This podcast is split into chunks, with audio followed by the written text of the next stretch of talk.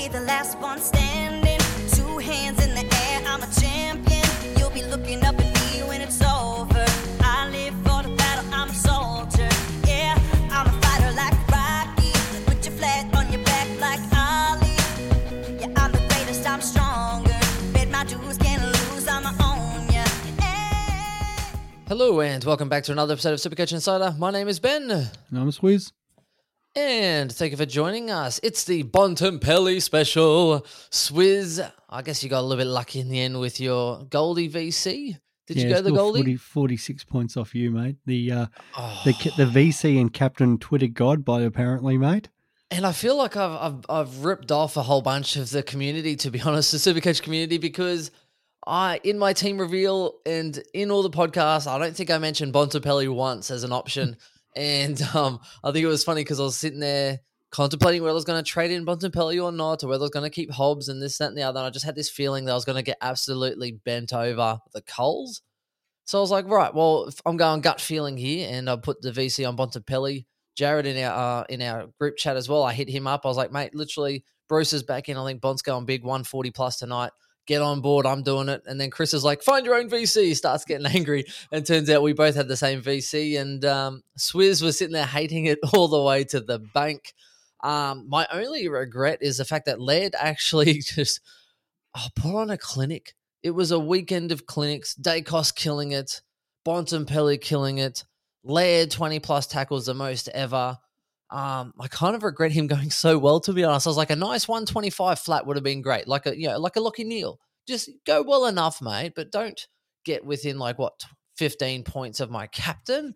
Absolutely outrageous. Uh, Swizz, how you faring this week, my man? mate, mate, I'm like it's in general, yeah, I'm just good, mate, just flying along and that. Super coach wise, along. mate.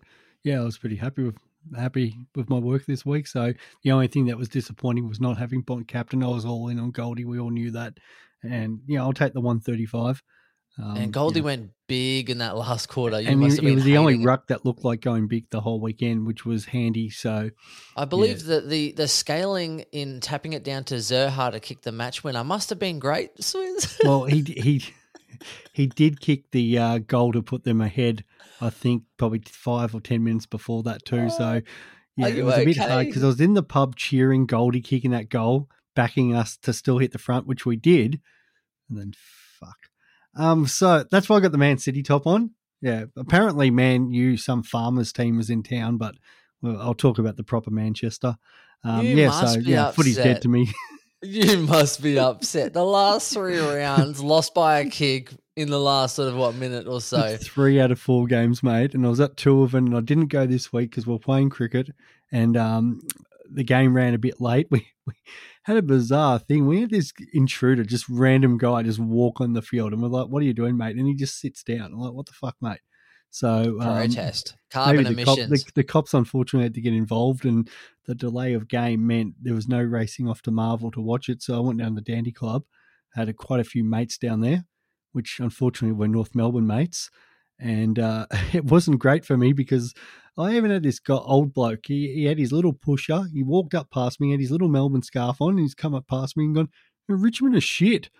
Like, I can see why people get glassed in pubs, champ. And I'm like, Oh, it was just Hey, now unbelievable. I was copying now. from everyone. The security guard was Excuse giving to me. me, Just, Swizz. oh, after all the media this week, we do Oh. not. it was awful, genuinely awful. That, like, I'm glad for my mates that were there. For they've had a tough year, but uh, actually, not fucking Fury get fucked. Um, it just, uh, yeah, I it was can't believe painful it, to watch. After all the media this week, I can't believe you made a Wayne Carey reference. Oh. After all of this whole Daisy and Oh, Wayne no. Carey, and you're talking about glassing people in, in pubs. Mate, You're better than I am better than that, but oh, better I just cannot Wayne. believe at the the shit I was copying in this pub, mate. It was just, and, and then even worse, we've got the work page, um, you know, where we put all our shift swaps and shit like that. And then people were tagging me, going, "Can we check on Swizz's uh, well-being at that?" I'm like, "Yeah, I can't." Check his I'm like, this has availability. been the most painful week. So Speaking Yeah. about well-being, we are very well lubricated. Shout out to splashvodka.com.au for sending us more love. I gave Chris some more supplies the other day. He was very, very, very popular. Still waiting to try the lime and raspberry. I think Chris is going to try and organize a little bit of something there. Oh, that sounds Sounds delicious. good, mate. Follow up, get my the taste buds flowing here, and I've got a little bit of this for a little bit later. Uh, we do need to move on to the socials. It's been a, a nice little rounded intro in today. The hot topics, obviously, um, hey, gloating about Bontempelli, um, talking other sort of footy chat as well, but really focusing on probably um, a little bit of strategy for the run home, as in how many trades is enough trades? Should you burn them or should you not burn them? Uh, Rowan Marshall, huge topic for this one. Also going to touch on what the, the tackling rule changes there. And I'm going to also touch on a little bit of um, draft strategy as well, just if you're in a finals uh, for draft, and there's a couple different things you can do. But speaking of what you can do, today is also brought to you by Manscaped. Uh, support for Supercoach Insider is obviously brought to you by Manscaped, our long supporting partner uh, of the podcast or the video podcast as well. Uh, Manscaped, who's the best in the men's below the waist grooming. Their products are precision engineered tools for your family jewels. Manscaped Performance Package is the ultimate men's hygiene bundle. Over 5 million men worldwide trust Manscaped with his exclusive offer 20% including free shipping. Enter SC Insider 100. Go to manscaped.com. Plenty of love and action there, guys. We um, had our, what was it, the ultimate package as well with the uh, body wash and the, uh, was it the shampoo, lip balm, deodorant, the other mist spray deodorant. Mate, I've been using that stuff like crazy for the last week and I'm very impressed. And again, I told you that it's already discounted. You put the promo code in, it gets even cheaper. Literally, you cannot lose. Um, go check it out. Um, manscaped.com. Swizz. Awesome. Let's move in. You've been using your stuff as well, Swizzy? Yeah, mate. Uh, the lip balm, that was the first time I actually smelt that. That actually Yeah, it's got like a minty kind of um, hint to it, eh? Yeah. Like, yeah, the, mi- I'm surprised it I think the missus ended up stealing one of mine, to be honest. But um, no, really, really impressed with that stuff. I got it up in the share upstairs. So I didn't bring it down for this, but um, let's move on and let's get into. Well, but before we get in, mate, where where are you ranked at the moment? How are you how are you going there, Benny boy? Oh, well, that'll be on my team pod, but I'm ranked Oh no, at I 100 and bring it up. I'm ranked at 153rd, so I am Beautiful. 152 places behind our mate Abdul. So Yes. congratulations to him, mate. We we wet his cherry a little bit, dipped We his did. feet in the water, popped his cherry, got him all excited, and then all of a sudden the official, well they call it the official, so the Super Coach um, podcast. I think it was uh, with what what Tim Michell or uh, something like that. So um, Al, whatever Al, his- yeah, yeah. Al, So um, all them. So he's been on media streak this week, and he has, number and we got number in one. first. I feel like Tom Brown, but being Yeah. right. Um, Um, also a inter- nice change. Very interesting, the uh, top 11, because you got three of them who've got zero trades. I think another three of them have uh, one, thanks to our friends over at Super, our friend over at Supercoach Data with, with this Yes. information. Uh, At Data fifth Supercoach place on Twitter. has, uh, I think, three off the top of my head, and then 11th has nine trades. Scotty, which is crazy. um, so if you if you're if anybody 11th, knows Scotty, would love to get in contact with him because Scotty doesn't know. If anyone Scotty knows, doesn't know, Scotty yeah. doesn't know. Um, number one, great shout out to Eurotrip. Um, Scotty doesn't know that Fiona and me do it in my van every Sunday. That was great with uh, Matt Damon as a little cameo. Loved it. Euro. Um, yeah, nine trades, which is crazy because there's five rounds to go. You can pretty much use two trades per round. Uh, if it was me, oh, I wonder if he has a boost in there. That'd be Oh, that'd be unreal. amazing. Um, but f- with that, oh, that would be unreal. Um, with that, yeah, he could easily do moves like we're talking about now. Keep the premiums, upgrade around him. If you have an injury, bang, there's your trade there. And straight away, the biggest hit for me, if I had more than one trade, if I could say I had maybe two or three or two to four trades left, and I could upgrade, say, a Hobbs or a Ware or or in in one trade. Like I'm not sure I'd want to burn two trades getting in a Marshall. I think that's a little bit excessive because trades are huge at this current point in time. But Marshall, is, I think, is huge. He is three hundred and like fifty thousand, so it's oh, No, think extremely more cheap. expensive than that, mate. No, hang on, let me No, look. I'm Marshall. Sure he, I'm sure he's 460. Oh, he's four sixty. Yeah. What? What was I looking at? I have no idea what you're looking at. I knew Man, I was selling him to so many people. You were. I was like, because you're saying to me about making 150 He's grand so- off air, and I'm like, who the hell are you I talking thought he about? was so cheap. What, You're what was thinking I about looking at? Zeeble or Step. No, I know people. Was I looking at another Marshall? somebody in our group chat Pod Marshall? shared, Surely not. somebody shared Stephenson to me before, so is that what they okay. Either way, I think Rowan Marshall is still a good option if you have the cash and you have Yeah. the trades. Uh, averages well, 75, I think, with um, Ryder in the team, but obviously Ryder's injured. Uh, hurt his calf or Achilles out for what four or five weeks. So there's his season pretty much done. I don't think Saints will be making the finals. Sorry to say. Uh, so I think that's his season pretty well done. They're playing West Coast this week. Marshall does way better as the number one ruck, and um, I think if you've got the trades available, he's not highly owned. I think he's in six percent of teams, and those six percent wouldn't be pushing uh, top hundred or anything like that because let's face it, Ron Marshall's been pretty bad up until this point. Um, I think you could do a lot worse, Twiz. What do you think? Yeah, I'm in that position because obviously one trade left. Um, the rumor is Grundy plays this week and how that affects Darcy Cameron. Uh, so I can kind of wait a week. I, I kind of don't want it to be, I, in a way, I don't want to wait because Marshall is playing West Coast. Um, so I kind of want to uh, like nearly jump on that train, but because of Marshall's break even of 107 and having the one trade, I'm in that position where I can wait one more week, possibly two, and Marshall might just be one of those luxury ones I do and then try to hold on for the last couple of weeks. Where if um yeah, if you've got three, four trades left, it's an easy go. Like trying to get Oh, Marshall in a perfect easy. world, if you can get Marshall with through two rookies, like I know you said don't use two trades, but if you are in that four or five trade position and you Oh, can then get I would use two Yeah. trades. Easy. Yeah. Yeah. Yeah. Get get a couple of rookies down. Uh, one rookie down, one rookie up. See if you can get four hundred sixty thousand dollars out of it. Uh, Shout I out it's to a, I think uh, my mate Pondy, who's who's doing that this week. He's uh, looking at going down to Noah Cumberland and bringing Marshall in. And there's so up. many points to be gained because of it, and Yeah. that's the thing that people need to understand. They look at the price, they look at the average, but again, what what we spoke about with you know DC, so Darcy Cameron as well, it's about role, and you know when the when um, Grundy comes back in, it's probably going to affect his role. We don't know how much, so you could wait a week and see how much ruck time Grundy gets, etc., etc. But generally speaking, the role is the key driver. If you are an inside mid and you're getting clearances, you do really well. If you're playing more defensive or lockdown or having spells, then it's not as great. And if you uh, aren't in a friendly role, then you know, everything changes. So the same thing happened with Darcy Cameron when bang he got that ruck time. We spoke about him being a pretty good option because number one rucks generally score quite well. Marshall has shown this over a couple year period that when he is the only ruck, he scores really well. Um, whether it's a confidence thing or just a, a, a- on top of the role, um, I think it's know, especially if you're going in for leagues against your mates, etc. I think it's just a no brainer. A good point of difference. Not everyone's going to have him. Not everyone can afford him, and he could bang out some really good scores to finish. Yeah, for sure. Uh, and, and that's where it gets interesting because, like, there's some people like me who are already got that loophole in place. Um, so right now, I'm looking at having Short on my bench with the ability if Short really stinks it up, Himmelberg goes there, Darcy Cameron plays on field.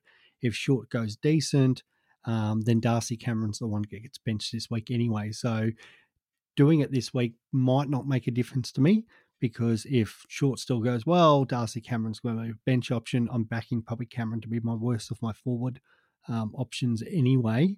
Um, but yeah, there's a there's an opportunity there if, for example, Brody on the Friday night, um, hypothetically doesn't go well, and you've got a loophole option, you could put him on the bench and be looking at then, oh well, I can make this change, Cameron or somebody else to Marshall.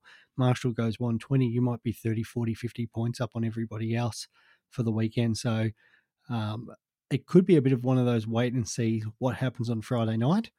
And yeah, if you've got the ability to do some loopholing with the Freo and Richmond players, um, and and then you can sort of make your decision on someone like Marshall. Yeah, I'm keen to even you know like Darcy, who can occasionally stink out the occasional fifty or sixty. Um, I'd be pretty keen to even. Oh, actually, no, I probably can't do that this week because I think Teakle might get named. But um, Well, hoping Teakle Depending on teams. if Teakle doesn't get named, well, yeah, that's another good one in the rucks because yeah, you could just move Teakle forward. Marshall comes into your side, goes into the rucks for a week. You know, there's a, there's a lot of uh, know man, maneuvers. actually, I could still throw week. On the bench. Yeah, that's true. Yeah, Yeah. Uh, I don't even mind putting it on Darcy. It's that way if he. Uh, if he stinks it up, then you can throw English or someone else in there. Uh, I don't really have a forward ruck that's not playing though, so I think that's probably cooked me. But um, yeah, I don't mind that either for for any of those players that you can sort of get for the the opening sort of round or two. I don't mind that at all. Um, to sort of try and open up some loophole options there. Um, yeah, I think I think it's definitely an interesting scenario going forward. Try and loophole when you can. I, I thought it was great. Abdul last week talking about you know if you've got the the loophole players, so you might as well just put the emergency on say three people that play early and then you can just rotate your team around. So if, if all three go well, it's like, well, wonderful, you're laughing. Um, if one of them spuds, then all of a sudden you just shift your whole team around and then put the loophole player you had available into that slot. Um, so I don't I don't mind that option at all because I used to have this that- way of thinking that was, you know, I'd, I'd just loophole that forward and then say, um, you know, like say Heaney, right? I'm gonna loophole Heaney on my bench in my forward line, and then if Heaney does well, I'm like, okay, well Heaney can then come on for, um, you know, someone else that plays before like Cripps Yeah. and then I'll then go, oh, okay, then I'll go and push that person into. So maybe I'll go uh, and put, you know, like Dunkley or something in the midfield. Dunkley goes really well. Then I'm like, cool, Cripps, get out of my side. Um, whereas I think Abdul probably had it a bit better, just try and loophole all positions really early. And then if one spuds, bang, shift your team around to fix that. Yep, exactly. And especially those people who've got the extra trades to sort of do that.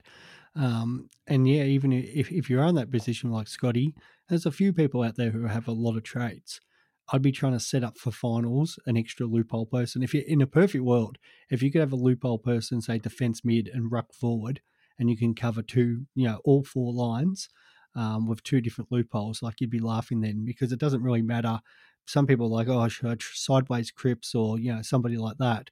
Well, you'd rather rather a loophole situation because if your loophole guy, let's just hypothetically the one that you raised a few weeks ago, you brought Shai Bolton in, and that week he goes 160. Well, you know he's a guy that bang, okay, you you bring on your um your uh your non-playing forward, and you can move that sort of Parker or Dunkley into that midfield, and then now it's like okay, Parker versus Cripps loophole between them, so.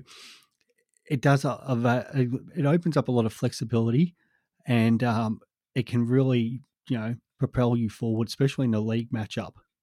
Yeah, and that's why I went heavy on Bontempelli this week because I, I did have cover in uh, Ware and I had Hobbs, but with Clary out, I wanted a premium in, right? So the easiest way is if you have a loopholing player, then if you lose Clary for a one weeker, then you just go on like, well, for me, it would be Heaney is my loophole player. So I'm like, cool, Heaney, get on the field, right? Bontempelli went in the midfield to cover um, Clary. Heaney, instead of playing at F7, came onto the field and Heaney got 104 this week. So that's where the um, premium can sort of help. Um, so that way you're not playing a rookie, you're playing a premium that you can then slide around to different positions. Uh, especially the those with like flip Himmelberg, s- Blessed. Mate, the flip side to that was like I had Dunkley covering um, uh, Clary this week for 80, and there were people who had Jai Culley covering all 90. and he, um, what do you score like 96 or something like that? It's It doesn't happen every oh week. no, it doesn't. But how frustrating! You're like, yes, I got this all set up, and some rookie sure. goes ham. Yeah, Kate on the D for sure. Um, keep speaking of trades, I think you should probably definitely keep two trades up your sleeve. Um, it gets a little bit, you know, you could probably burn them a little bit more, but I think five rounds to go.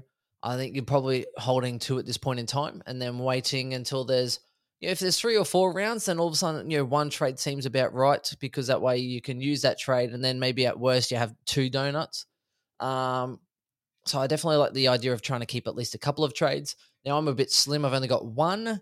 Um, but yeah, again, I think you just with five rounds to go, I think probably just sitting on if you have one to two trades, I think you just definitely have to sit. If I had two trades, um, I'm not looking to sideways trade Cripps at this current point in time. I'm just kind of waiting a couple of weeks. If there's three weeks to go, then maybe just pull that trigger then, uh, because at least the risk of a donut's a little bit less. Because the last thing you want to do is boom, make that trade, and then literally halfway through the, the start of this round, you know, you get to you know Sydney and Adelaide, and then bang, there's an injury or something or other, and then you're like, oh, I just used my trade, literally just now, and now I've got four weeks of donuts. It just doesn't work. Um, don't be that person. One to two trades, yeah. If you have three, four, then you can burn them. Um, I don't even mind going from three down to one, you know, depending on what you can get with it. So Yeah. and there's no guarantee. Like hypothetically, let's just say it's Cripps the Steel, which seems to be the most obvious um, trade this Yeah. week for people outside. I convinced someone last week on that. I said, mate, you got four trades, do it. Yeah, you but there's money, no guarantee. Like still doesn't get injured the following week, and that, so it's it's a, still a, there's still risks involved with all these trades. And if you're but if you've got three, four, five trades, yeah, it's an easy go because if Steel came in hypothetically got injured, and that you've still got the cover there. But if you've got one trade and you're all in, well, you've wasted that trade. Now, what do you do for the last three weeks or four weeks, especially if you're in Supercoach finals, which is one week away? Yep, then you're out. Um, yeah, in and out, nice and easy. Um, speaking of finals, now I'm going to give you a little bit of an insight. So you know, I'm, I'm pretty big on strategy for draft, and Chris, myself, and Swizz here, uh, like draft leagues and all the rest of it. So I've kind of gone through one where uh, we've minimized the final position. So if you get to one where, say, you're top two and you get the week off, or maybe you, um, you know, you win this week and then you get next week off, you know, so you get the buy, then you should be really targeting those that are do or die, like 100%. So what I've done last week, there was this guy who had to win the game in order to make the eight. Right? Oh, sorry, make six because I think we're playing top six in an eight person league. We've shifted things, another story. Um, so anyway, so I'm like, this is a must win game for you. And he has Parish sitting there. And I'm sitting top two. So I'm uh, guaranteed to have a buy this week. And last week, obviously, Parish wasn't playing. So I ended up trading him Noah Anderson for Parish because Noah Anderson was on a bit of a heater. I got Parish, who I figure I could sit with him. And when I have my final in a couple weeks' time, then all of a sudden Parish should actually probably, hopefully, at that time be playing. Um, and I could use him as, as an asset. Now, the, the, same thing going this week is that uh, one of the people that's playing off in an elimination final has Tom Stewart. And I'm like, cool, I've got the week off. So I'm like, hey, mate, like, do you know I mean? I've got Lloyd. I was thinking about, you know, Lloyd, um, McDonald, and like Gaff. And I'm like, give me Tom Stewart. You know, so basically two of those three were on my bench. I don't use them.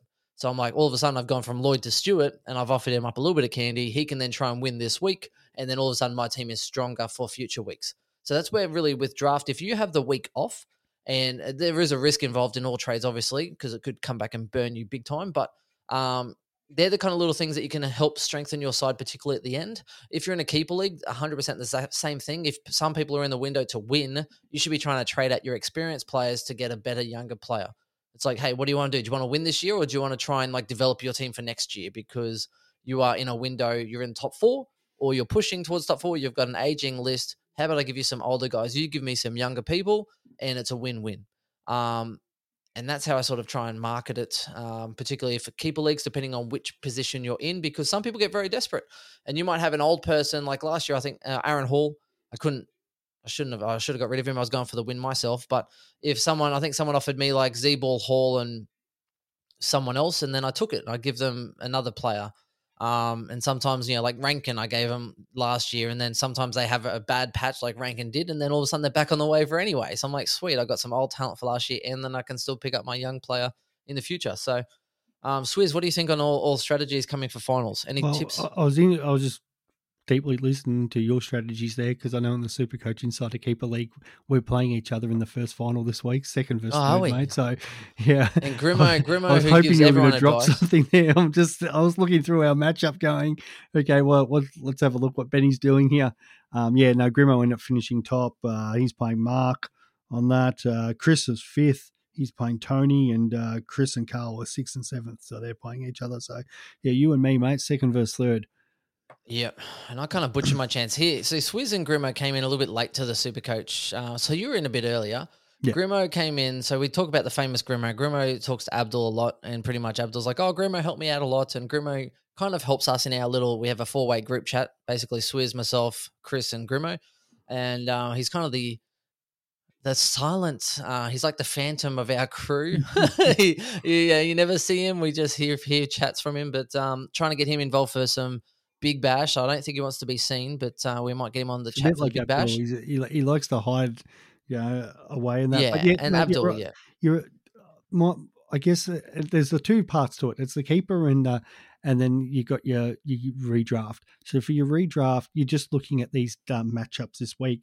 Uh, so who we got? We got the Saints, I think, playing West Coast. So there's a possibility that some small forwards there, if the if the Saints you know kick goals, you, you're looking at kind of that. The forwards are the most up and down each week.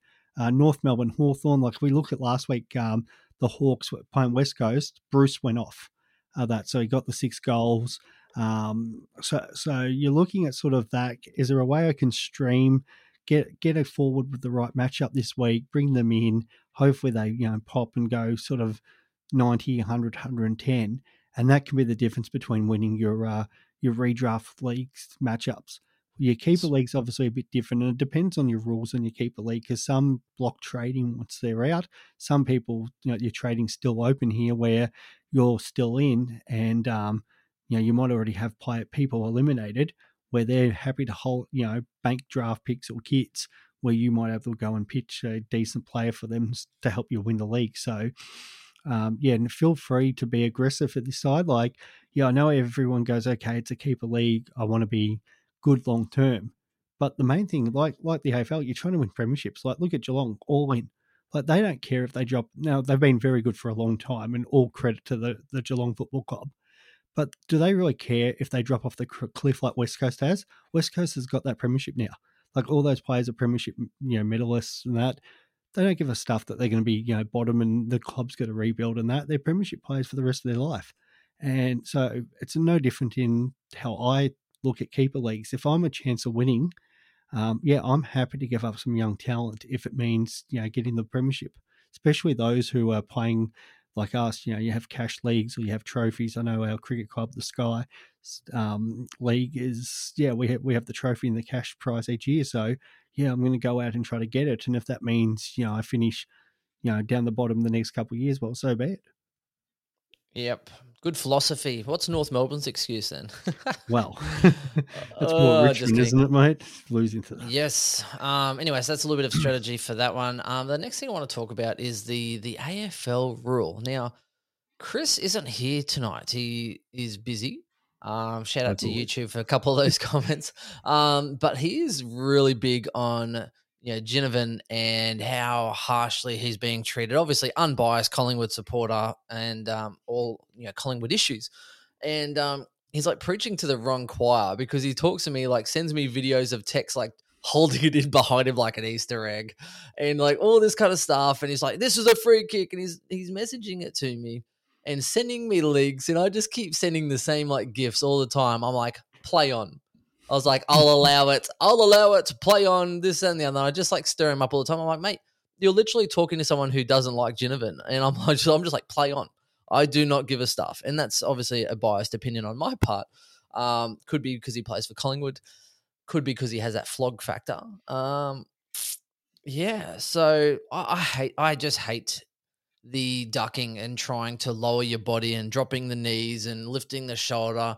I just hate it in general. And and the problem is it's been a skillful art that has been learnt over a long period of time. Like Matheson, I hated it when he came out there trying to shrug and dip and get free kicks all the time.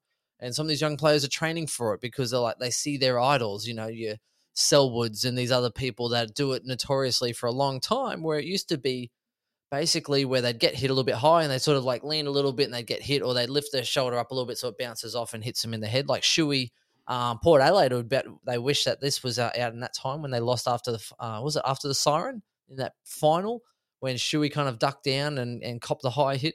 I just don't like it. I think if you're trying to protect the head and they're really serious about concussions, then they can't reward it. And that seems to be the the, the MO with um, the AFL came out today saying that pretty much the umpires have been instructed not to play free kicks to players who they believe are responsible for drawing a high contact from tacklers. So pretty much, if you're putting yourself in a vulnerable position to get a high contact, then so whether you shrug, you drop your body, or you lift your arm, play on to be called. If you have no prior, it's play on and ball up. And if you have prior and then you're trying to milk it, then pretty much it's holding the ball like that has been called previously. So, Swizz, where do you stand on this? Because I am all for it. I've had enough of these fucking two bit hussies that are getting paid good dollars to drop on their knees. You want to drop on your knees, you do it on your own dime, right? Get a shady nightclub, join De Goey, knock yourselves out. But in the meantime, I just hate it. What do you where do you sit? Mate, I'll play devil's advocate just to you know, give oh, us a bit not. of. You bit will of, not win. But I, but I'm actually 100 percent with you. I like we used to umpire school footy, and I used to pay it like the Joel Selwood rule, and that if you're ducking in tackles, and that you're you're getting a free, oh, I don't even go as far as pay a free kick against them. You can get away with that in umpiring school footy and stuff because I absolutely, yeah, I'm with you. I hate it, but the flip side too is it is it then should it be on the tackler to get low, like rugby, get low, hit them around the hips? Uh, now, the reason the AFL players don't because they don't want the the attacking player getting off the handball, and that's why they're yeah. trying to tackle them higher to nullify that. But should it be, well, these guys are going to lift. Let's get them around the hips. Don't give away the free kick, and hopefully you hit hit them, tackle them good enough that you're going to you know spoil the ball ball out and if it doesn't, so uh, like I get The issue that I had when they, when they're going low and they're like, oh, you have to attack them like lower and harder. And I understand some get a little bit clumsy, and then fair enough, maybe play the free kick. If you if you bend down getting the ball, Yeah. then that's a free kick. Your head's down, you've got your feet. It's the ones where, and you even see some players try. They try and lean into tackle, right? And the only way that you can tackle this person that's going really low, really hard on an angle is you pretty much have to have this arm in the air and then tackle them with your opposite arm around them. Is kind of like the only way you could do it. Yeah. And it's just, you know, and I think again, going back to the whole concussion thing, if you're going to take it seriously, then why are you rewarding people for putting themselves in a position that they can then get hit in the head? My, Because that's what they were trying to do. They are deliberately trying to get contact around the neck and the head and then getting rewarded for it. So then it just creates this whole scenario where I think they just they need to get rid of it. Well, probably the, the thing, that, and I, this is probably why I really agree with it, because yeah, and as I said, I get the argument. of People say get lower, tackle harder, and and and do that, but this used to never be an issue when players could bump, because you know if you went low and that you could have your head absolutely um, knocked out. But now, anytime you bump, you're you're risking the chance of getting yourself suspended for multiple weeks because you've chosen to bump, and and the AFL's clear on that, and we get it because of the head height. So now Hell, you can go- tackle legally, and if you play for Carlton, you'll get suspended for two weeks. Yes. So, um, you're poor for that player and that because that could be his career now. But that's another another issue. That's but stupid. They yeah, didn't even so challenge it. if I know I'm Weak. like that player's not going to bump me because they're risking, you know, multiple weeks on the sidelines. Yeah, I'm going to duck my head and and pick up the ball, and then you hope that yeah, the, the tackle goes high. So yeah, I think it's a fair change. It's a fair change to at least give the defensive player a chance. As much as I know a lot of people want, you know, the offensive players always, you know, get the rub of the green because you get higher scoring and that, like, and that we see that in the back line. Like, how many times is a backman taken high? It's play on, like over the shoulder and that. But at the moment you touch a full forward, it's a free kick. So they know they want to do that to make the scoring higher. And this has sort of been one of the things that's like, well, we'll let this go because the attacking player gets the free kick, gets rewarded, you know, moves the ball on. But at the same time, yeah, the defensive player just has absolutely no opportunity. And then, as you said, it it's the technique that then puts players at risk, and then kids see it and they put themselves at risk in local games or even local footy uh, because they're not obviously training it five days a week like you know Ginnivan or Selwood or any of those players in the past. And here's the other thing I have, the issue I have. If you're training to get a free kick, because the reward is large. Yep. Yeah, you get an opportunity to kick a goal, six points. It could be decided really closely. Um, if you're spending time training that, then you're not spending time training on like kicking or trying to make the game look attractive. And all you're doing is you're spending time on something that actually makes the game look crap instead of actually spending the skills that make it exciting for people to watch. And it's the whole same dynamic where people train and try and you know defense wins. To you know, it's it's not attractive to stop goals, but unfortunately it wins games. So I get that, right? So it's back to that whole premise of you do you do what's rewarded, um, whether it looks pretty or not. You do what can be exploited, and you know I really and it's hard because I think the AFL is already hard enough to adjudicate. You got forwards that are trying to play for free kicks or ex- accentuate a little bump. They cop a little nudge and they're like doing the Danaher you know, the uh, shooting star memes or whatever. Man, I love those. Any shooting star meme, Yeah, Harry, good. Harry McKay, Yeah. you got Derek Danaher, anyone gets a little bump and they just start doing the, the shooting star memes.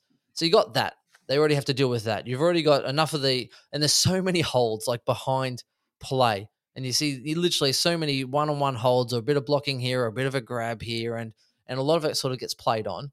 Um, and a lot of checking, but then you kind of go now you're adding another element to this because now the umpires now have to. It's also you got okay. It's holding the ball. Do they have prior? Are they trying to get rid of it? It's, that's my interpretation as an umpire. Have they kept the ball in or have they not kept the ball in? And I saw a disgraceful one the other day. Um, but again, deliberate.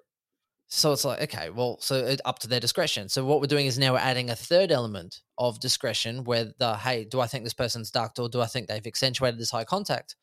And then did they have prior? Oh, yeah, they had prior. Bang, there's holding the ball. So you've now got, and how many times do we get a little bit frustrated or, or these contentious issues where, um, oh, holding the ball, oh, that was a bit dubious, or oh, that was um, deliberate out of bounds, oh, that was a little bit dubious, and now you're going to have, oh, th- that this guy got his head taken off, and you called play on. Hmm. So it's going to happen. Um, Yeah, and, and It's a hard really, as game. you said, it's the hardest game to umpire. Like you look at league union NFL, they all run at each other, and that you've got the the ref, but then you have got the two side judges on that, and with those sports, and even in um, you know, soccer, football, whatever you want to call it, you know, they have the option to go to VAR for these big decisions, and that obviously in the higher rank levels. So you get like a striker who falls down, gets a little tug, whatever. Before, yeah, you might get the red card, the penalty. Players could get away with it, but now all those decisions go to VAR. You see it in the league; they always go to the, uh, you know, the the video ref and stuff like that. Too hard to do that in our game. It's just the way the speed of it, um, and, and, the umpire's positioning, and people sit there and go, well, the umpire's a full time in that. It still doesn't stop you from getting in the wrong positions and that. And and how many times do we get frustrated when another umpire runs in for 60 meters and pays a oh, but yeah. they're looking at something from one view. We're looking at from the crowd as another view, and the third umpire is looking at from a different view. So there's no right or wrong with a lot of these because we all did because it's a 360 degree ga- game. And the fourth umpire's got his head up his ass. That's right. Well, there's not too many other games that you can think of that are played like this. So there's no real solution of outside of stripping it back and trying to make yep. the rules as basic as possible. And we already have enough delays with these score reviews and the yeah. rest of it. I, I don't mind um, I guess a behind is a little bit different. I hate that score review. See if it's a behind, but I guess one point yeah, can matter. Can. Um, I, I, don't mind actually, and this is really weird because I don't think I've ever plugged NRL in my life. Um, State of Origin, man, there's some big hits, and I hate. I, I don't watch NRL, right? And I always, I, I pretend to go for the bunnies because my partner's family goes for the you know big NRLs, and I was like, oh, go the bunnies. And then I have to kind of like, oh, where are they coming? Because I have no idea, right? I actually enjoyed State of Origin one and three but the, going to, to round off to our, our current story is they used to do school reviews and stuff all the time. And then it got to a point where they're like, right, no, you're just going to blow what you see. And basically they go, right, it's a try, bang. And then as they go back towards the middle of the field, the umpire then has a quick squizzle doodle and goes, hang on, there's something going on here. Let's have a review. And then bang, yeah, that's a knock on or that's a try or that was uh, not a try. And let's bring it back and go. So at least it's sort of you get, you're only stopping it if there's a, a mistake. So they don't even kind of go, oh, I think that was a bit, how do you do? Generally, sometimes they might, but usually if they think it's pretty clear and it might be maybe if, you know, in AFL terms, maybe there's a finger touch, like, hey, yep, looks good. Yep, sweet, through the middle, all clear. And like, oh, touched. And like, okay, well, they'll check it as we go back to the middle. And then they get, you know, the 60 seconds to have a, have a look. Uh, and then if it looks dubious, and they're like, okay, let's score review, let's go check the tape. Um, but it kind of speeds it up a little bit because they just now start to call the try and then they get the 60 seconds to review and then if there's something then they bring it back. You don't stop and wait a minute for every single time that there could be something that maybe it's not something and or maybe there yeah so and the just, problem with that I is we that. know one of the big, biggest ways of scoring these days through is that rebound from 50 kick out get the uh, you know the ball moving. And if the you know they go into a score review for a point possible point out of the full and that gives the opposition time to set up. The game get you know just too much of a disadvantage to the team kicking out out the ball and that. And but there's no, you know, I I agree with you that you know yeah the the game's close. The one point does matter, but how you kind of fix it. Well, I would love to know how many wrong umpiring decisions there were back sort of the umpires in the 80s and the 90s compared to the umpires today and how many of those video reviews are actually correct by the umpire. Like, you know, they always give a soft single, no different to cricket. There's always a soft single. Now, now I'm glad they have the review system in cricket, for example. But again, even that's not perfect because teams use it at the wrong time, and then you see, you know, terrible decisions made by the umpire and that. And so, uh, or umpire's not even getting into wrong, the position because they don't. The umpire's not even there. They yeah. stand, they're meant to be side on and you should be able to see if it's a run out or not, if it's yeah. close or not. You should be able to see is oh, is this worth going up to the third umpire? Sometimes yeah. they call a third umpire and the guy's bats past the stumps. Yeah. And you're like, mate, he's in by three fucking exactly. quarters of a meter. And it's like, Stupid. okay, do we just have the best umpires like we've always had, let them back in and but the technology is there if it's it's meant to be there for like the shocking decision. And I think that's where we've gone, okay, now we want everything perfect that it's never it was never meant to be about perfect. It's just meant to keep the shocking decisions out of the games, and that so. I don't know. As you said, maybe that's what we should go footy. It's it's just the goals as they're coming back and that. And if there is a problem there, then review that. But you know, I feel I'm with you. It feels like every frigging five minutes they're reviewing a buddy a goal Yeah. where the goal umpires. You know what we need to do, Swizz? Yeah. We need to go and um, get our fitness up, mates, and put our hands up to Oh. to be AFL quality. Well, I'll, I'll give you I'll give you an insider on that because I do know one of the former umpires, Oh. and the politics behind the scenes there are unreal. A lot of it is fitness. Um, he he used to say that like the the preseason time trials, if you didn't make certain levels, you're out, and then you know there'd be umpires who'd go with the gut and make gut calls and that, which the fans would react friendly, but because of the letter of the law and they're going, you know, they'd get in their reviews and say, no, you haven't done this or you haven't reached these fitness targets during the game. You know, some of those footy umpires would get demoted, and there's probably better umpires running around the VFL or local leagues, but they're just not fit enough.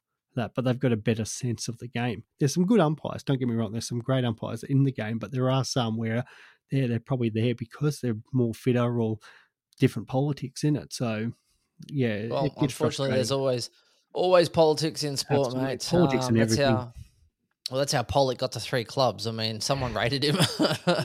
um, but it's like anything. You get to any sort of rep team, someone rates you, someone doesn't rate you. Even Yeah. in football lists, you know, lists and that sort of stuff. They see Collingwood sees Treloar as someone they can offload and replace. You Mm. know, it's um always how it is, and that's why it's a bit of a contentious issue. People look at someone like rookies yeah, these days. people because- people look at someone like Brody from the Gold Coast, and Gold Coast, are, hey, we don't have a spot for you, and you're Yeah. worth nothing. You don't play a game, and Fremantle like, hey, we actually rate you, Yep. and that's pretty much it's all about opinions and um, yeah, politics is absolutely rife in sport for sure.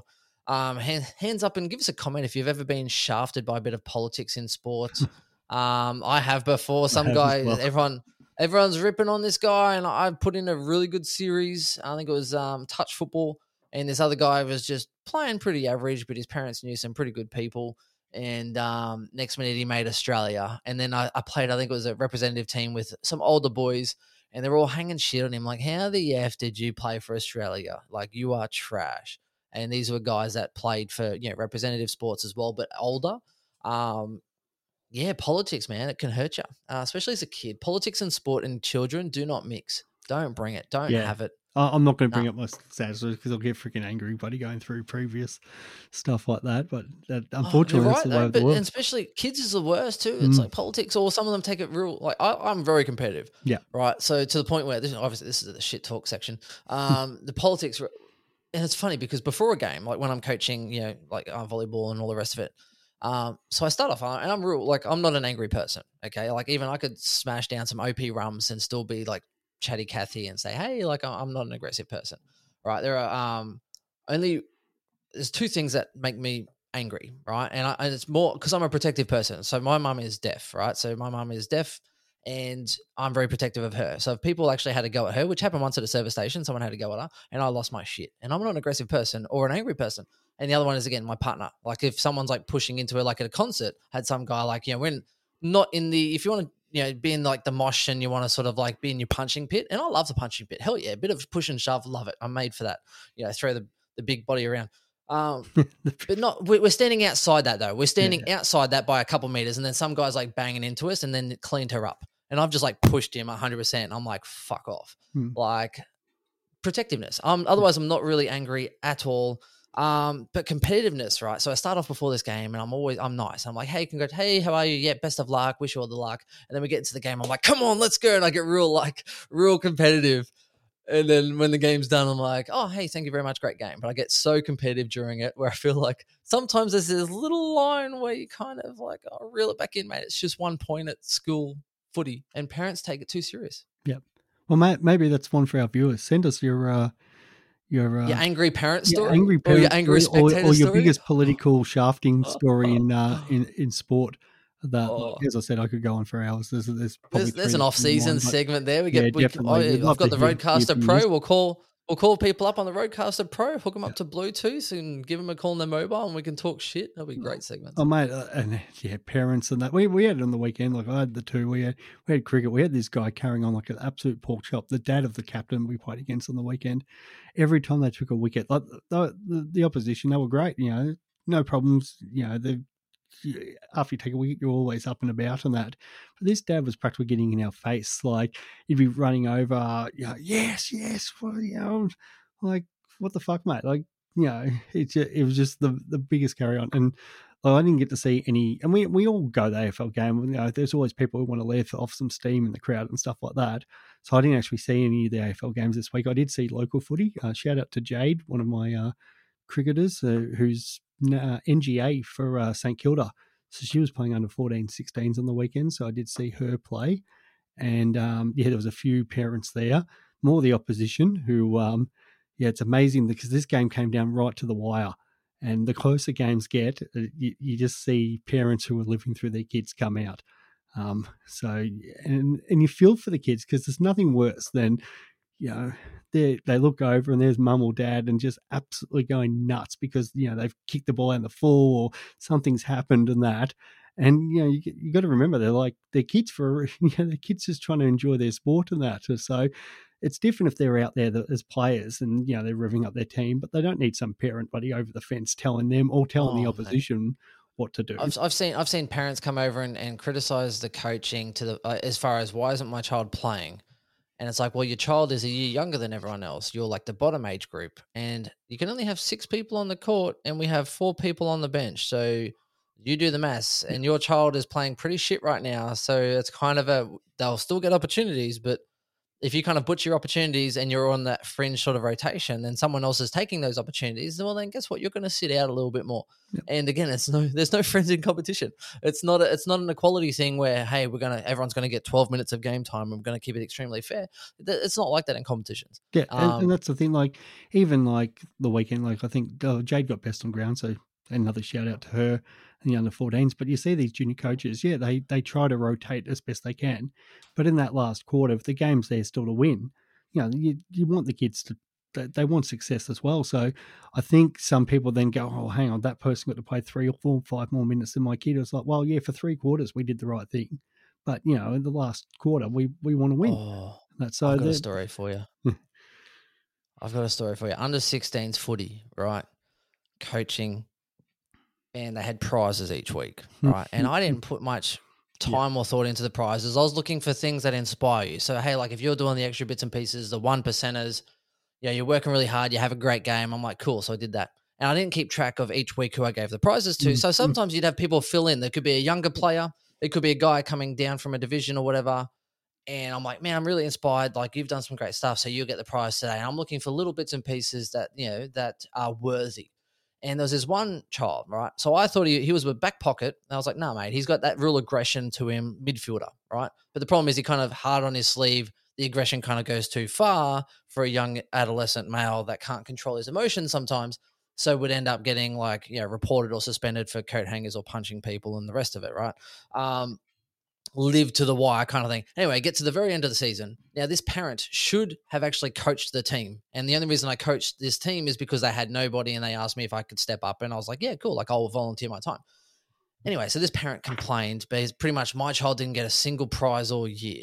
And I was like, man, I didn't keep a fucking tally as to who I gave all these prizes to. And maybe because I'm looking for little bits and pieces of inspiration or, um, you know, morale, or I like to reward the good qualities of sticking, you know, sticking to your man, or, or using your teammates, or putting on shepherds, or doing the team thing, or res- respecting good qualities. And your child's punching walls and hitting people and coat hanging people and getting suspended, like you know. And I'm like, like you know, and and then oh, you're a shit coach, blah blah blah. So mate, you should have put your fucking hand up then. If you want to do things better, then you put your hand up and don't just like palm it off and then criticize. Um, that's one for me, Swiss, because I'm just getting triggered now, mate. This is all happening. Mate, We're getting that- on. That's it, mate. We're getting on. Mate, I know this was as a former teacher, and that the buddy student of the weeks is the biggest toss thing in the frigging world. And that, like, it's great. The kids, parents- they love their moment and stuff like that, but uh, it's, everyone gets a frigging sticker. some think they're angels. Some think their child's are angels. I'm like, Oh mate, do you know what your kid does? Like, And- I'm not. I This is. I'm not talking about school. I'm not Yeah. talking about school because that would be unprofessional. Um, but even when I was when even when I was younger, this parent who I used to hang out with this guy all the time, and his mum thought I was a bad influence. Mm, mm. I was like, mate, he's like he's riding a dirt bike without a helmet, going 140 clicks an hour over these hills, and doing all this sort of crazy stuff. I'm like, that's got nothing on me, and I'm the bad influence. You know, I mean, everyone shit don't stink. Yes. Yeah, I agree, and, and that's the big thing. I, I agree with people not putting their hand up, and uh, but they're happy to sit there from the sidelines and criticise it. That that really frustrates me. Um, something else, just getting back on the footy chat, mate. Um, Yeah, let's do it. Let's please round this back in. because we I could seriously speak about all this for two hours and that like the, the, Well, it's round can of 19. We can do what we like. can, can of worms there and that. Some interesting uh, trade news coming out, um, which becomes a bit super coach relevant as we because we are talking before about like keeper leagues. So for those who are still with us, um, yeah, the, the, the rumors about the three possible GWS players changing because they're uh, massively over the cap. Um, Hopper, Taranto, and Tanner Bruhn are three that are getting looked at. Um, Hopper's been linked to Richmond, Taranto to the Pies, and Tanner Bruhn to Geelong. So Yep. possibly three that you might want to look at for a keeper league. Um, especially maybe Hopper, who probably then gets full midfield time if he was to go to Richmond. So these are the sort of thing moves that you might take a risk on now, because once it happens, like we saw with say George Hewett, everybody Oh, knew George then the, Hewett yeah, was going then to the hype's huge. the hype's yeah. huge. You're overpaying. Where you want to get on these beforehand. Uh, you know, De Goey's worth right now is probably as low as it can get. Strong rumors about him going to St Kilda or Geelong. If you were to do that trade, you would really hope he gets to St Kilda because he's going there to play midfield. Where Geelong is probably doing the same role, maybe probably more forward, um, and that. So there, there's huge risks with these.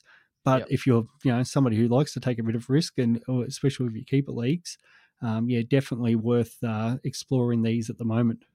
Yeah, and if you get in early, the rewards are definitely there. Um, I don't mind that at all. Uh, so Hopper in there as well. Taranto, I think even at Collingwood, will probably do. He'll probably get more midfield time there. I mean, Taylor Adams is aging. Um, Pendles has kind of really what come back in there recently, but he's not really going through there at the moment.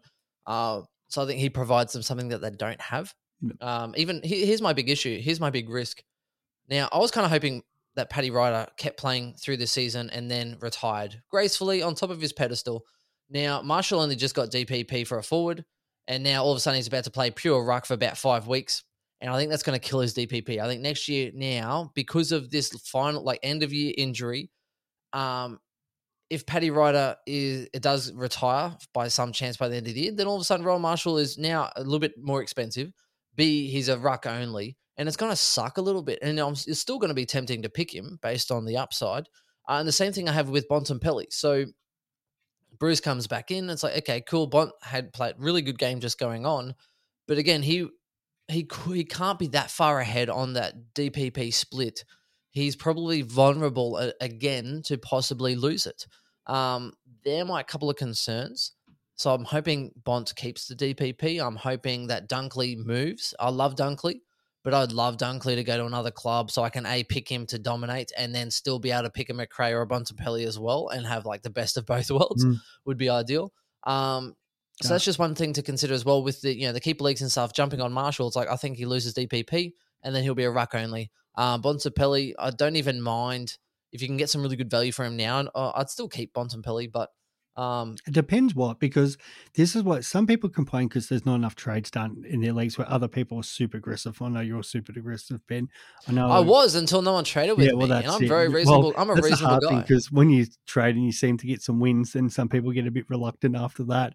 Like I traded two years ago while Mills was still a defender for Bailey Smith, and there was a couple of little things in that, but that's a huge risk and that's a huge trade because Mills is now in the midfield averaging 120. Bailey Smith's my number one forward, and that who's until he got suspended, what was he averaging like 105 or something like that? So yeah, 107 and change. yeah. Um, so there, you the problem is a lot with trading. People don't want to get um, give to get. So you Yep. kind of have a look at your squad. And I was at the time going, well, Mills is moving, going to move into the midfield. I've got enough midfielders. Bailey Smith hopefully picks up forward status. That suits my team balance, and that's how it's worked out. But for the other guy, it worked out perfectly for him as well. So it was kind of a win-win for our both our squads there. Um, Yep. So And how frustrating is it when someone's hitting up and wants your player, and then they want to give up shit in return? They Yeah. want to give up their scraps. Because, oh, but your player's not that great. I'm like, well, hang on, you're chasing this player, Mm, or you're mm. trying to get this person. So they're pretty much over. And so many people, or you're trying to hit them up in reverse, and you're trying to hit up their player, right? So, case in example, Mercer, who probably won't listen to this, uh, in our in my draft league, right? So I'm hitting him up, and I'm like, okay, like, um, oh, I'm trying to think who it was I was chasing, but I was like chasing like a um like a parish or or it wasn't parish, but it was like, let's just say um Zach Merrett or someone. Maybe it didn't start too great, but has a lot of potential. So I'm like, hey, oh no, actually no, it was Zorko. This is even worse. Hmm. So I was like, hey mate, like Zorko. I was like, hey mate, um, you know, like Zorko, etc. Like, you know, what do you, what would you like for him? Um, because I know he was he started off okay, so to be hit around a little bit of peak, and I have a soft spot for Zorko, and he's like, I want um Max Gawn, and I'm like, you're a fucking idiot. Hmm. And I was like, no, no, no, like, uh, um, you know what I mean? So like, you know, Zorko, what would you like? And he goes, oh, okay, then Steele. Yeah. And I'm like, you know, I mean, so some people just over like think that whatever they have is there. All these hype players, you have to give a little to get a little, and I think the best people are the ones that can sort of navigate around that. So, uh, for those of the long term listeners of the show, my philosophy has always been, particularly with draft leagues, you have a waiver wire, you have a bench. I like to try and flip a player on field and a player on my bench and combine them to get one better player because then that person goes on field. I've got more points on field. And then I am extremely forward and I pay attention to the waiver wire as to who's dropping and who's available. So I generally do better at the waiver wire than most people. Right. So Dr. Supercoach in there, some of their um their waiver wire, uh, some of their leagues. Um, the, I was pretty much like the waiver hunter because like, man, like you know, Ben picked up this person, picked up this person, picked up this person. Even this year, um, you know, Blake Acres I picked up when no one else was jumping on him. There's so many that are now just averaging hundred, and I kind of just look at you know instead of a three round and a five round, sometimes I'm like, okay, well, who scored well this week? What did they do the week before? And I'm like, well, they've done really well two weeks in a row. So do I want to take a risk and get them now? And it's funny because I had an AFL draft expert who's on YouTube and he was trying to do the same thing back to me. I was like, no, no, no, mate.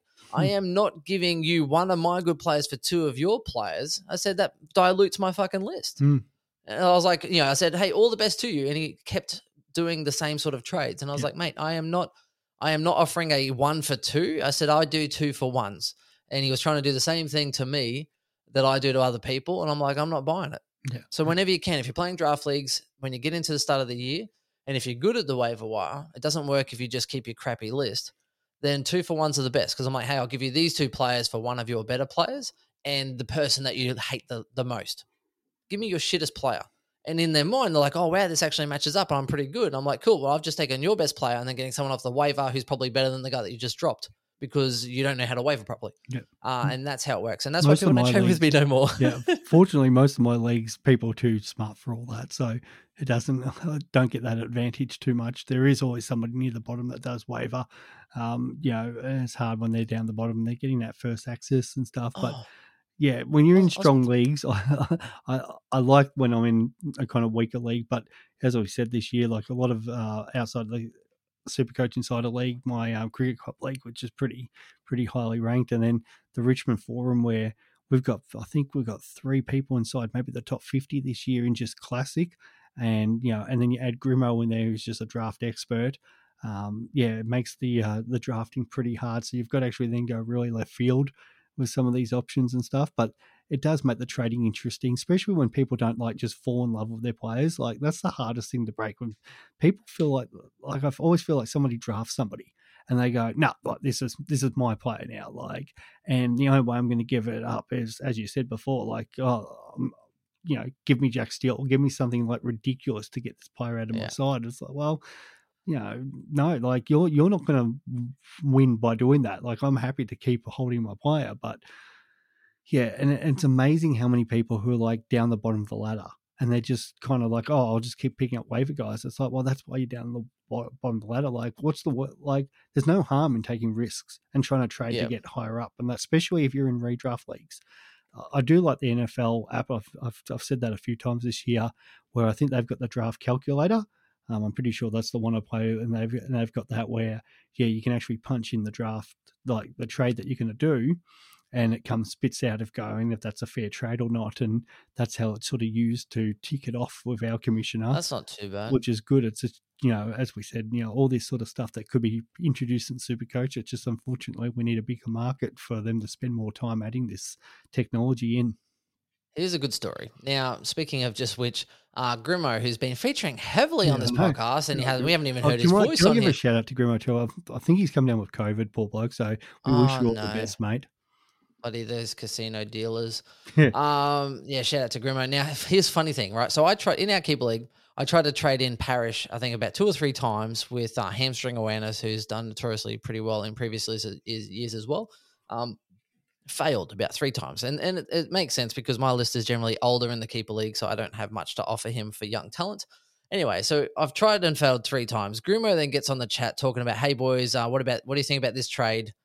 and asking our opinion when we're directly involved in the same league that he's asking questions on. I was like, oh, he's open to Parish. Then I'm messaging him because he's talking about like Sean Darcy for Parish and looking at young people, different roles, obviously. So I was like, hey, um, what can I give you that's better than Sean Darcy? And uh, and then all of a sudden he, he messages Grimo back and he's like, hey, man, I'm going to have to put this on hold and I consider it. And he's like, what the fuck? Did you mess? I said, yeah, of course I messaged him. I've tried to get Parish three times. Like, why would you message a group chat when I'm involved in the same league and think that I'm not going to try and get Parish?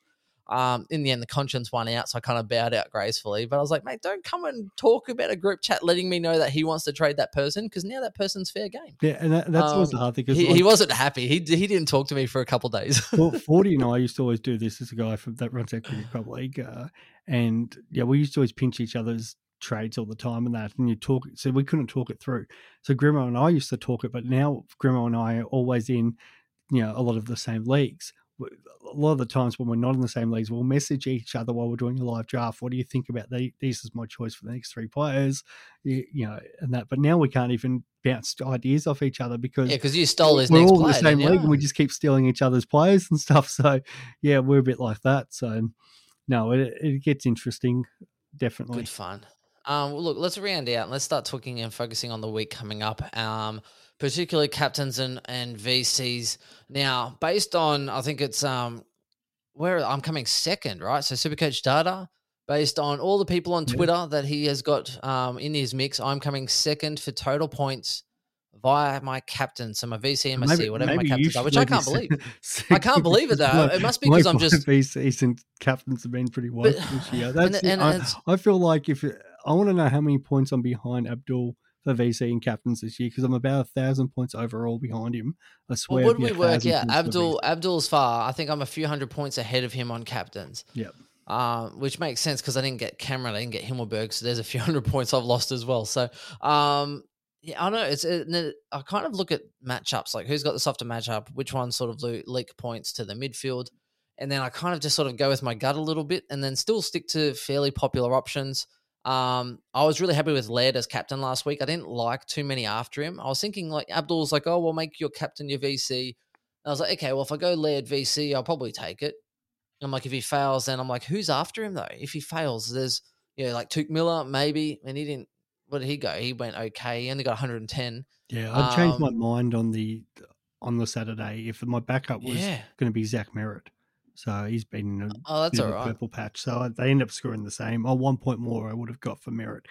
So Yeah, so I was kind of looking at that, going, well, I want that early game and put that VC on. And for me, it was is the Bontempelli. So this week, here's the funny thing. So when we have a look at the matchups this week, the popular VC will have to be led, right?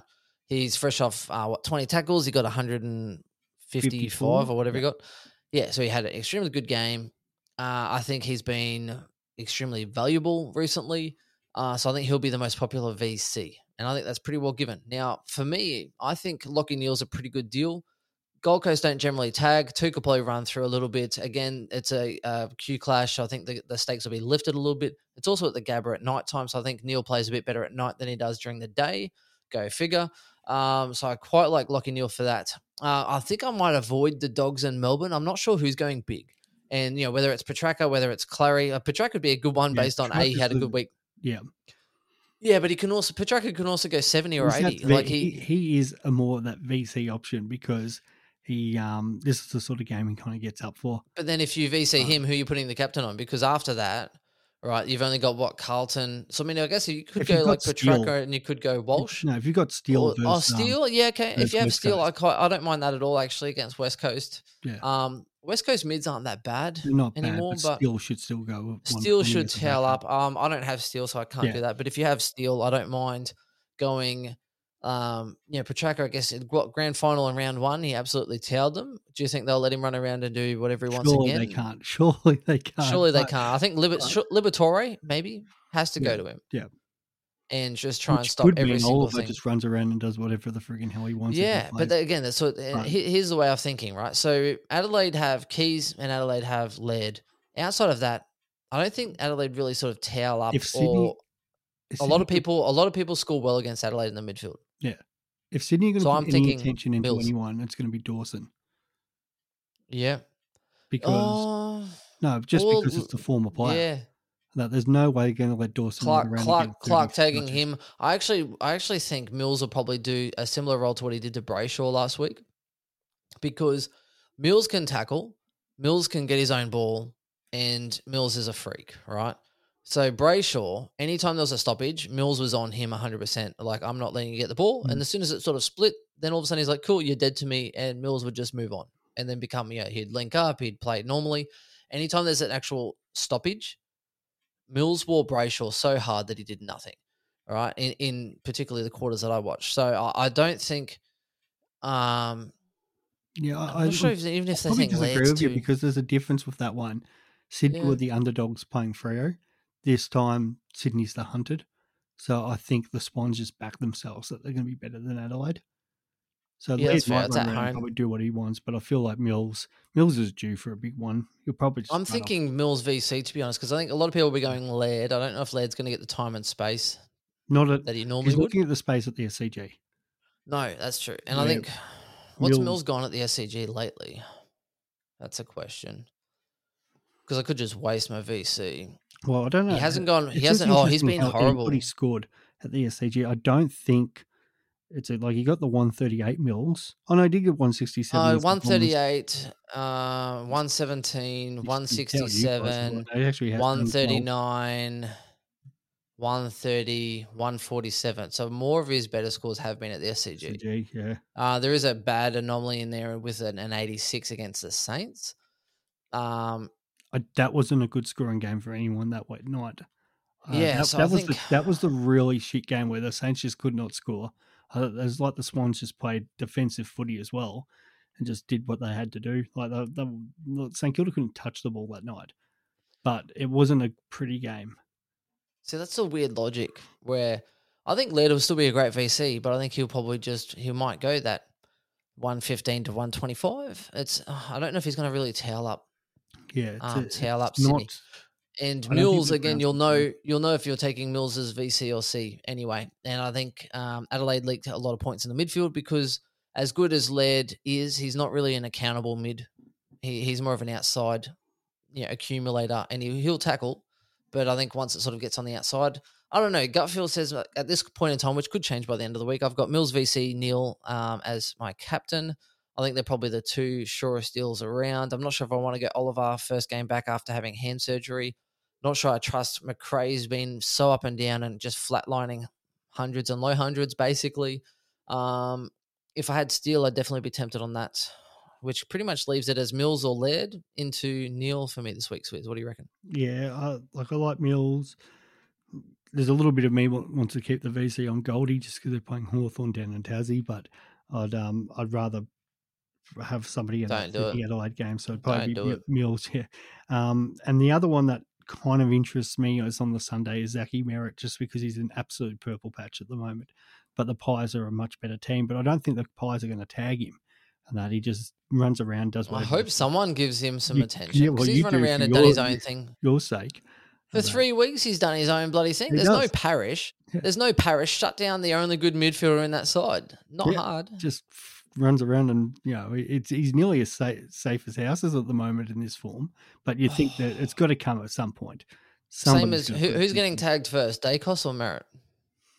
Daicos because I think you can put out like a Guelfi on somebody like Daicos who doesn't like get a lot of the ball anyway and just go Guelph. I've seen Guelfi tag play defensive role this year.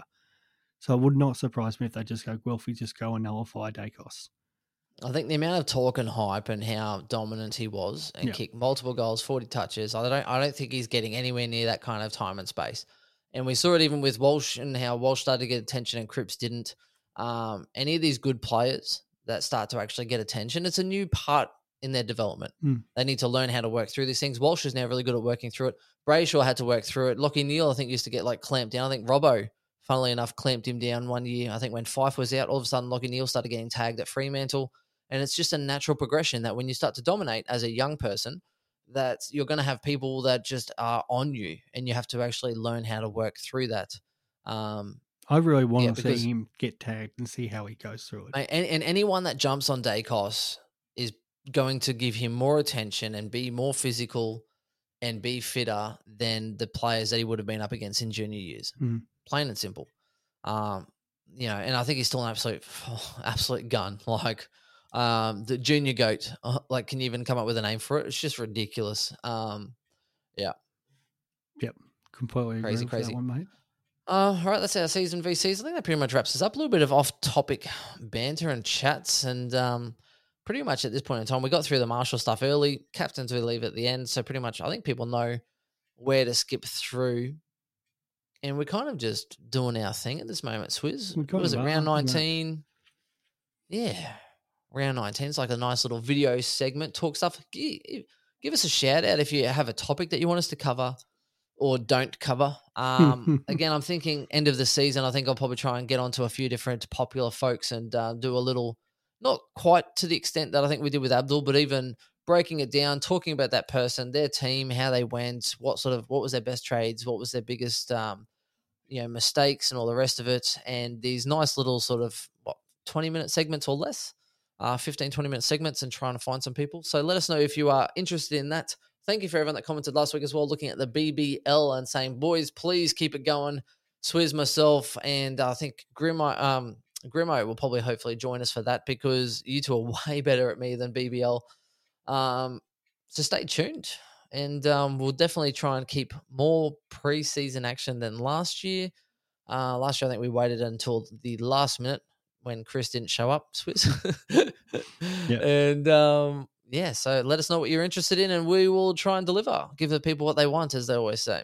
Yep, sounds good, mate. Easy. Thank you, Swizz. Everyone else will catch you later. When are you doing your team reveal, Swizz? Thursday night? Yeah, teams. Yeah, there's no the, the Friday night game, so which is the Tigers this week. So I'll be off to that one. Actually, get to see some AFL this week. So, um, yeah, Thursday night was the teams break. Nice. I think I'll be going to the AFL Saturday night. So that'll be the uh, Brisbane and the Suns. I think that'll be extremely nice to go and watch. It's the only chance I get to watch footy up here, mate, is if it's at the Gabba or the Gold Coast. Um, I'm not sure. I might try and do my team tomorrow night. Um, hopefully, there's no real changes for that Thursday. But again, when you have one trade, um, I just want to talk about Bontempelli and how good I was last week, to be honest. So we'll we'll get to that. Um, but that's it from us. And um, Chris, hopefully, he should do his team reveal because he also made a Bontempelli VC last week. So we'll make sure he gets his little team reveal up. And that's it. We'll talk to you soon. Give us a share, give us a like, give us some thoughts, and we'll talk to you soon. Bye. Bye. The C is for the courage I possess through the drama. H is for the hurt, but it's all for the honor. A is for my attitude, working through the patience. Money comes and goes, so the M is for motivation. Gotta stay consistent, the P is to persevere. The I is for integrity, innovative career. The O is optimistic, open and never shut. And the N is necessary, cause I'm never giving up. See, they ask me how I did it, I just did it from the heart. Crushing the competition, been doing it from the start. They say that every champion is all about his principles. Carry. I